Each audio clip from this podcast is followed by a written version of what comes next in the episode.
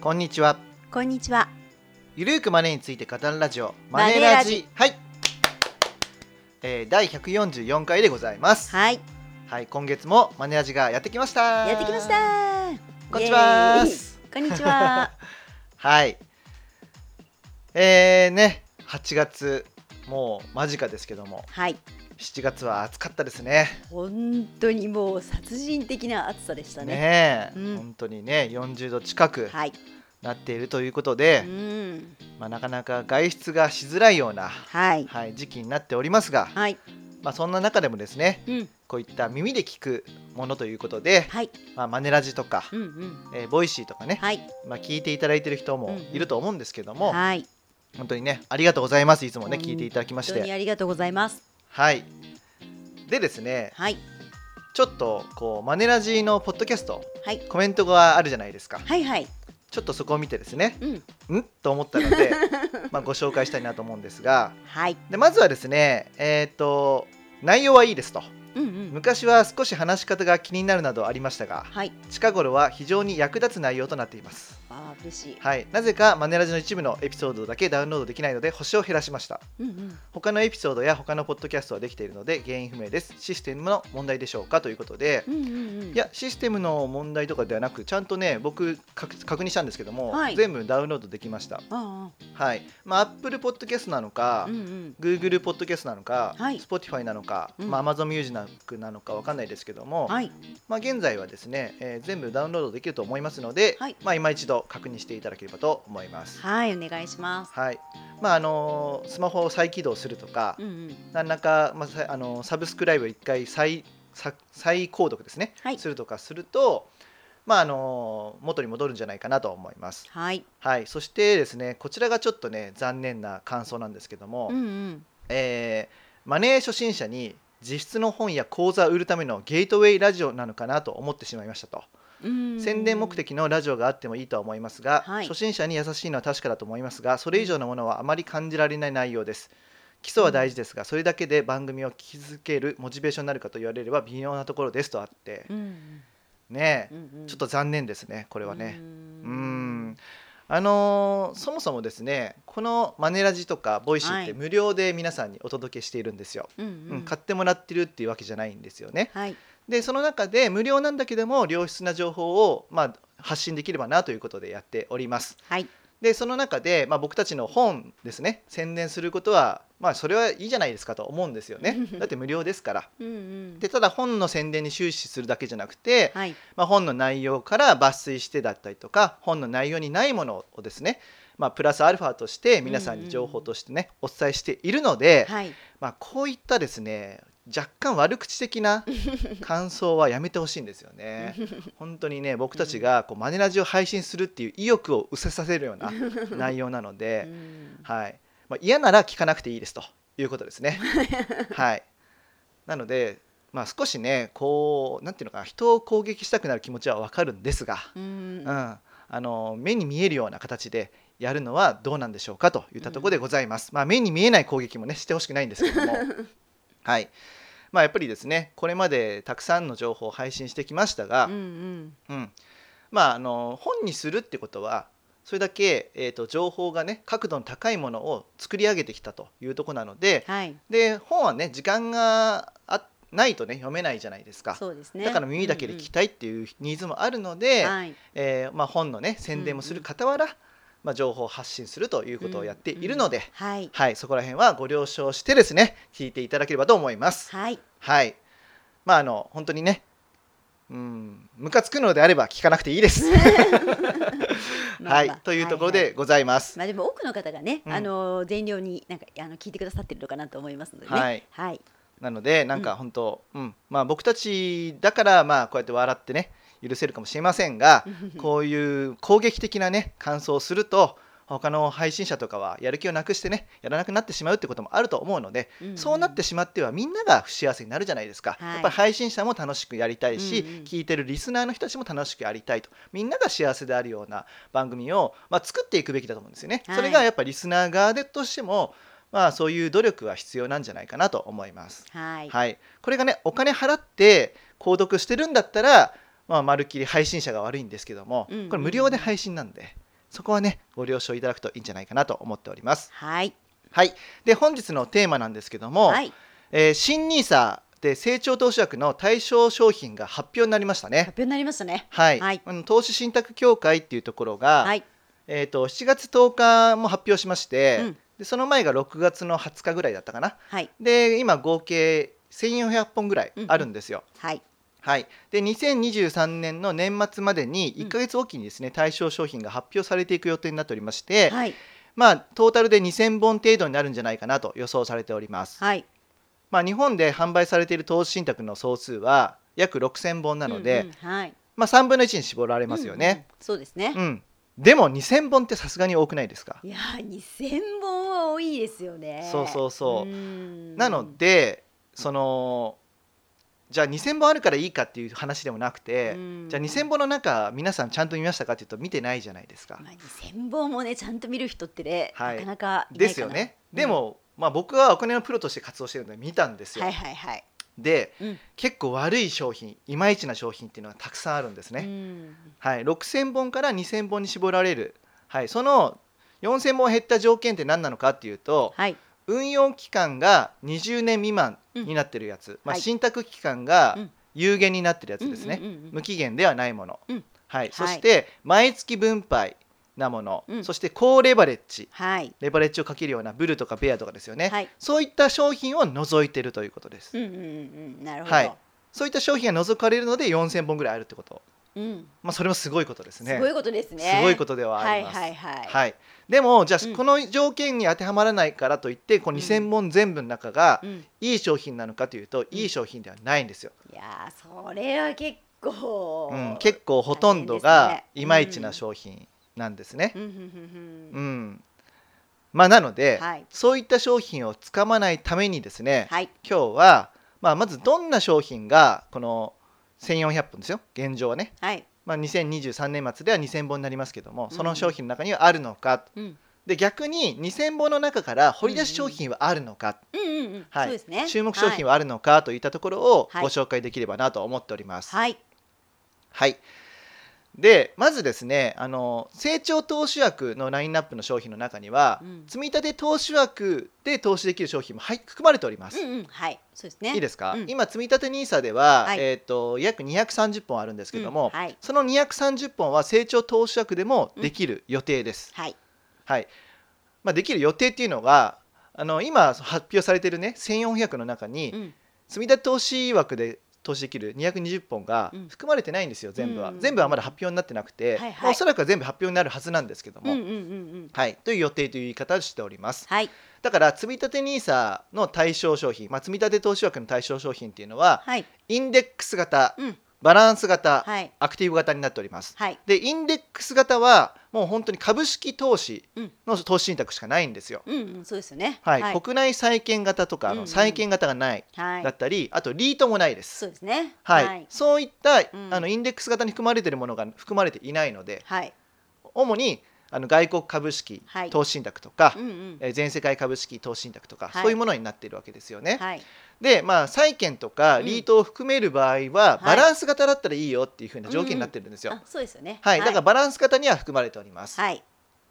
でアクティブ型に関してはあ少ないですけどもラインナップされておりますと、うんうんまあそういったものが、えー成長投資枠でも投資できるわけですよね。はいはい。でこの他はっていうと、うんあの積立 NISA の対象指数っていうのがね実うはんこう限定されてるんですよ。はいはいはいそうですよねじゃあどういう指数が限、うんうんあの含まれてないのかっていうとナスダック100とか、はいはいあとは最近人気がある配当貴族指数とか、うんうんうんはいそういったものは、うん積立 NISA の対象指数に入ってないんですね。そうなんですよね実はねそうそうそうそう、ん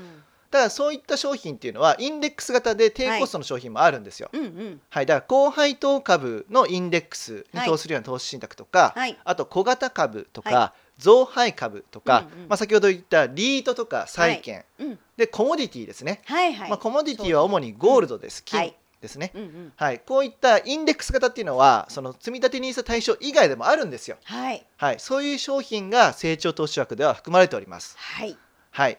でもねこれはねその1400本の中からとしては少ないんですよ、はいはいはいはいあとほとんどはねアクティブ型なんです、アクティブねはい、でアクティブブ型で多いのは、テーマ型です。出たテーマ型、はいまあ、テーマ型はですね、あのーまあ、2種類見方があってはい1つは地域うんうんを限定するようなテーマですね、はいあの中国とか、はいはいブラジルとか、うんうんそういった、はいまあ、国地域、はいあのー日本でもねなんとか県みたいのあるんですよ、あーはいはいそうそうそうそうどっかの地域京都に投資資するような、うんうんうんそういうふうな投資信託もあったりするんですよ、はい、だから地域もありますし、うんうんあとは、えー業種ですよね、あ業種ねはい業種というかテーマねテーマあの AI とか、はいははいいロボットだったりとか、うんうんうんうん ESG とか、はいはいえービッグデータストラテジーとかね、はいはいまあ今時のねそうそうそうそう、はいはい結構ねそういったテーマってたくさんあるんですよ、はいはい、ロボットテクノロジーとかもね、うんそれがね結構多い、うんうんうんはい、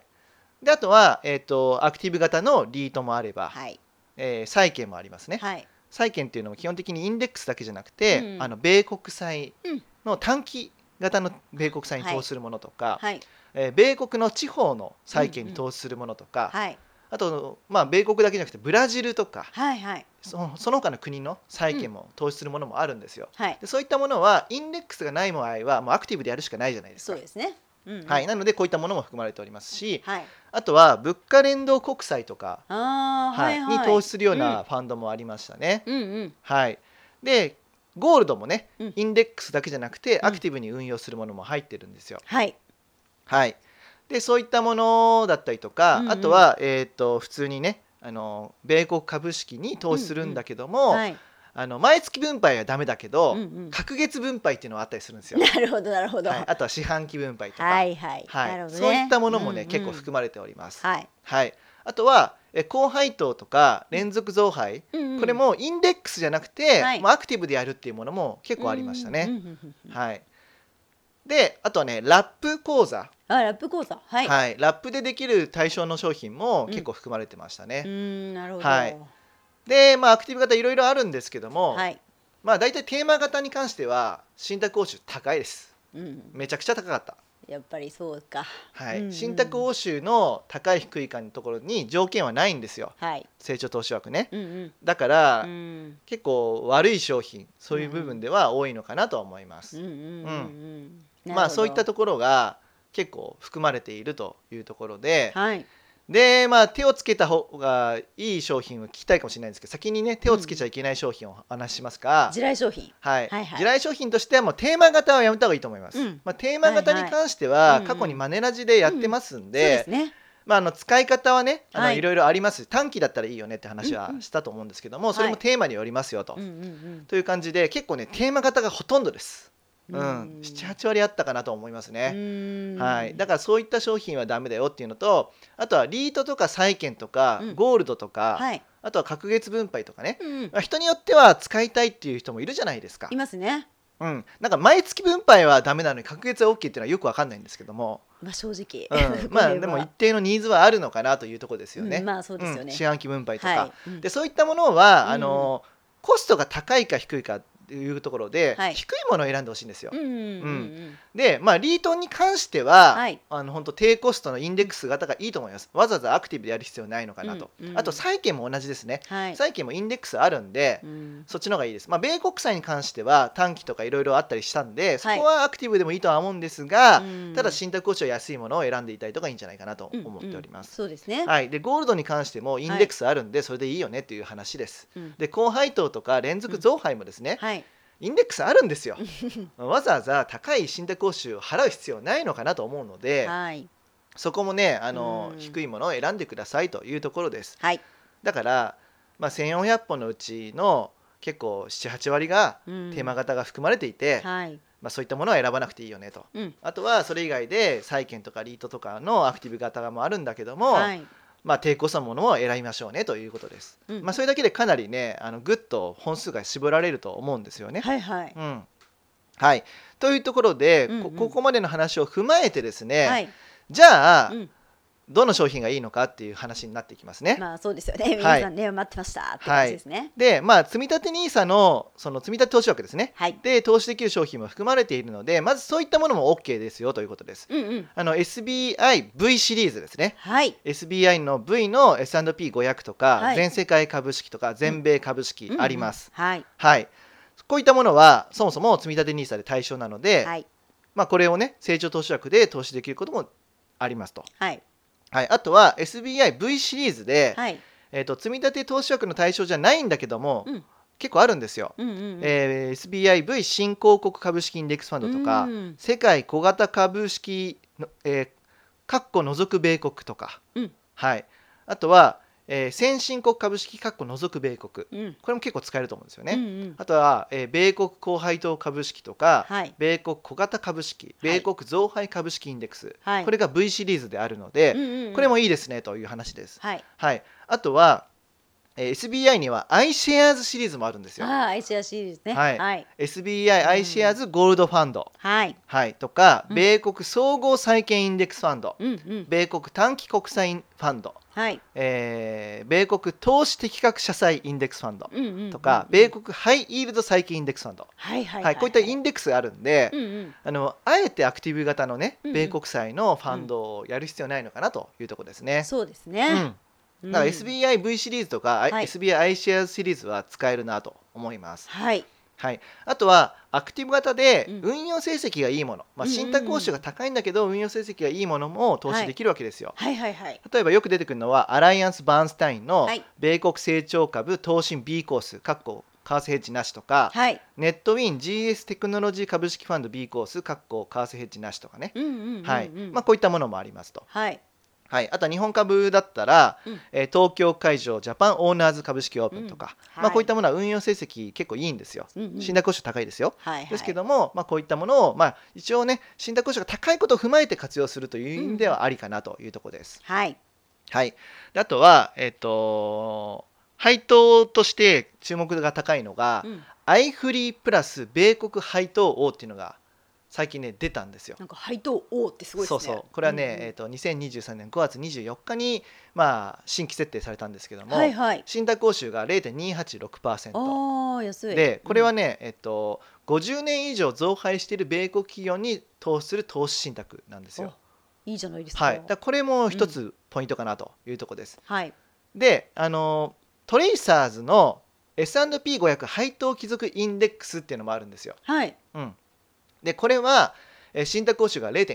0.1155%でかなり安くて、安いはい、これはね25年以上連続増配を続ける銘柄、まあ、S&P500 の銘柄のうちうんえー25年以上連続増配を続ける銘柄で構成です。あなんかすごいはい良さそうですねそうそうそうだから、うんあえてその高配当とかはい増配のアクティブ型を選ぶよりは、うんこういう S&P500 配当貴族インデックスとかはいトレイサーズね、うんだだだったりとか、はいえー、アイフリープラス、はい米国配当を、うんこういったものを選んだ方がいいんじゃないかなと思っております。うんうんうんううんんそうですねこれが成長投資枠で注目の、まあ、投資信託の一つですね。はいはい、あとはですね、えっ、と、日清のナスダック100インデックスファンド、ああこれはいいですよねうんナスダック100に連動するインデックスファンドって、結構ね、あのこのナス日清のシリーズが出る前は、高いものが多かったんですよ。うんうんそうですね0.45とかねはいでもこの日清ナスダック100は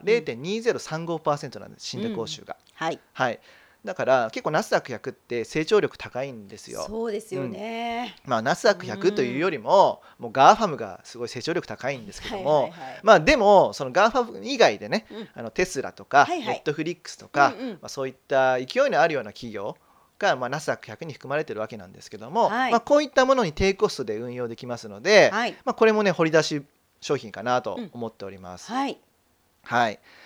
あとはねそうですね EMAX スリムシリーズではうん結構まあ安いものがありますと、うんですでにあの、えー積み立て投資枠でもう投資できるんですけども、はいまあ、先ほど言ったように国内債券インデックスとか国内リートインデックスとかね、うんうん先進国債券インデックス、はいあとは先進国リートインデックスといったものにも投資できるので、なおねはいまあ、そういったものを活用したいっていう場合にはいいんじゃないのかなと思っております。うんうんはいはいで SBI シリーズだけじゃなくて楽天シリーズでもいいのがあって、はい楽天全世界株式かっこ除く米国インデックスファンド、ここのね、かっこ除く米国っていうのが、うん楽天と SBI にあるんですけども、うんうん結構まあ全世界株に投資するとうん米国の割合が6割ぐらいあるんですよ。そうなんですようんね。うんでそれで S&P500 にも投資したりすると、米国の割合がかなり高くなっちゃうから、はい、米国を除きたいっていう、うん、まあ、そういう目線も増えてきてるんですよ。確かに確かに。はい、だから SBI のこの、えー、括弧除く米国はい、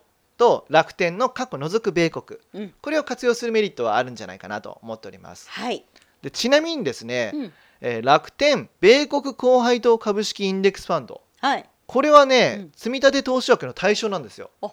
これなんでと思うんですよ。はい、はい。そうなんかね米国高配当インデックスって、うん今までねあのラインナップになかったのに、はい、はい、楽天だけ OK になってるんですよねう。んってことは SBI も OK になるとは思うんですけども、はいはいだだから、ね、多分ね、うんこう積み立て投資枠うんうのん、この対象商品っていうのも、はい少し変わる可能性はあるのかなと思うんですよ。ああ、なるほどうね。ん、どうなのか分かんないんですけども、はいはいだって今までのその対象指数の中に含まれてなかったんですよ。なあ、なるほど。はい、じゃあ変わっていく可能性があると。そうですね、うんうんまあでも現状はあの一応その積立 NISA 積立投資枠の対象指数はい、にあの書かれてるものじゃないとラインナップできないっていうのもあったりしたんで、はい、今後どうなるかですよねナスダック100も入ってないわけですから、なるほどね。うんはい、でもインデックスだったらいいっていう考え方になるのか、はい、そこもちょっとよくわかんないんですけども、はい、まああの現状ですねあの成長投資枠でしか投資できない商品の中にいい商品もあるということで、はいまあ、米国高配当とか増配とかそういったものはインデックスで投資できるしえー債券ですよね、はい、はい、債券の米国債券のインデックスファンドとかえー先進国債券のインデックスファンドとかあとはリートを入れるとかあとはアクティブ型で結構運用成績が良くてうん、信託コストは高いんだけどもそういったものを活用するかとか、はい、そういった目線で、まあ、選んでいただくといいんじゃないかなと思っております。はい、うん、で僕はね、あのー新 NISA で、えー成長投資枠で日清ナスダック100インデックスファンドにはね投資しようと思ってます。ああ、いいですね。はいで積み立て投資枠は使わないとあの障害投資枠1800万円達しないので、そうですよね。はい、積み立て投資枠では、まあ、全世界株のインデックスですね、はいうんうんまあ、僕はあのオルカンよりも SBI 全世界のが好きなので、ああ、なるほど。まあそう FTSE の方がね、はい好きなはいんで、はい、そっちでやろうかなと思っております。私はオルカン派ですかね。オルカン派、 ははいい、あとは、うんうんそうですね。まああの ETF を活用しようかなと思ってるんですよ。うんうん、うん、いいですよね。あのーはまあ今言ったように SBI V シリーズい。で、はい。えー米国高配当とか増配もあるんですが、はい。まあそこは好みなのかなと思ってまして、うんうん僕はまあ ETF をね使おうかなと思っております。はい。はいいいですよね。うんうんはいまあもちろんねあの今回言ったような投資信託じゃなくて、はい。えー個別株、ね、選んでいただいてもいいと思いますが、うんうんうんうんまあ、投資信託の中にもですね、はい。えーいい商品はある、うんうんでその成長投資枠は2000本あるので、ななかなか見つけづいらいとは思うんですが、はい。まあ、今日言ったですねうんところを目安にしていただいて、はい。まあ、活用していただくといいんじゃないのかなと思っておりますそうですね。うんはい。いやー結構ね大変でしたよその1400本をうん 全部見たんですよ、全部素晴らしい。全部、うんそうでも大体まあ見なくても分かるものもあるじゃないですかあ、はいはい。ううんんでもよくわからないものとかは、うんこれがインデックスなのかアクティブなのかわかんないものもあるんですよ。ああ、なるほど。はい。はいはいあ。とどれぐらいね、うんこううん信託報酬設定してるのかなとか、ああ、そうです。それは気になりますよね。気になりまますよね。うんうんうんうんそうするとね、まあ大体1.8%とかあー2%になってるわけなんですが、なるほどなるほど。いやーね、年2%ね結構運用利回りで出すのも大変なのに、そうですうね。ん、すごいなと思うんですよね。いやーなかなか ねよっぽど運用が良くないとそうそうそうそう。厳しいですよね。だって安定してね S&P500 に投資して、うんえー年8%ぐらいですよね。はいはい。直近15年うんうでん、そうですね。うんじゃあね8%でうんアクティブ型で運用できるってすごくはないわけですよそもそも確か S&P500 あるんだからまあそういうことですそれでね。年2%の信託報酬取られたら実質年6%じゃないですか、そうそうそう。そうということで、うん結構ねこういう手数料うんははい気にしないといけないわけだし、そうですようね。んでもこうマネー初心者がね、うんうん成長投資枠の中から、うんこう2000本もあるのはちょっと選べないじゃないですか、選べないですよねうん。もっと絞ってほしいですね、うんそうですうんねだ。からまだまだ新ニーサっていうのは、はいこうチューンアップが必要なんだなっていうところで、はい。うんだから金融機関とのねうん。やり取りですよねやっぱ金融機関は売りたいですからそりゃそうですようん、ね。でやっぱそれが売ることがビジネスですから、はい。うん、そことの、うんまあ、でもやりすぎるとね金融機関も生きていけなくなっちゃうからそうですよねう。ん、そこのねうん難しいとこでもあの考えてほしいのはう、ん日本人がお金持ちにならないとうん潰れるじゃないですか、うんうんですぐに手数料を取っていくんじゃなくうて、ん長く増えてってその増えた一部をちょっとくださいねっていうふうにした方がいいじゃないですか、はいはいそうですよねだから、うんうん高い信託報酬を設定するんじゃなくて、うんそもそも長期にわたってビジネスをしていくとうんいうふうに切り替えないと、うんもう金融機関も生き残れないとは思うので、そうですねはい、でももそう簡単には変わっていきませんから、時代は。はいだから僕たちが賢くなって、うんそういう商品選びのところですよね、うんあとは金融機関選びもですね、うん気をつけないといけないのかなといったところでございます。そうですねだからやっぱり私たちもね今まで以上にやっぱり勉強して知識を身につけて、うんまあ、武装する必要があるってことですよね。はいというところでございました。はいはいまあ、今日はですね、まあ、皆さんが気になっている新ニーサというところろで、まあ、はい成長投資枠の対象商品をうん全部調べてる人はいないだろうというところで はいは情い報発信をしてみました。はい、まあ、今回の情報はね絶対お宝情報なのかなと 自負しております。はい、なはかいなかね自分で調べようと思うと大変ですもんね。そうそうそう、うんうなので皆さん、はい、ポジティブなコメント、感 想、お待ちしております。ぜひお願いしはまいす。、だったりとか、うんまあツイッターでね、はい、あのまあツイートしてもらったりとか、うんうんリップくれてもいいです。はいまあ最近ツイッターじゃなくてあの X になったのか。あそうですね。はい、でもいいですし、うんまあインスタグラムも僕たちやっておりますし、うん、まあ YouTube でもいいので、はい、まあポジティブなコメント、感想お待ちしておりますお。待ちしております。そうするとなんかやる気がね、やる気がありますね出てき。てもうみなぎっなんかねてマネラジにもっと配信しようと思ったりもしますね。で結構私たち単純なのでね。いやでもほとんどの人がそう思ってると思いますあよあ。そうですけどね、いやっぱりやったーってかな思いますからね。そうそうそう、はいだから皆さんがね、うん喜んでほしいと、はい皆さんのためになるような情報をね今後も配信し続けたいと思っておりますので、はい、引き続きよろしくお願いします。よろしくお願いいたします。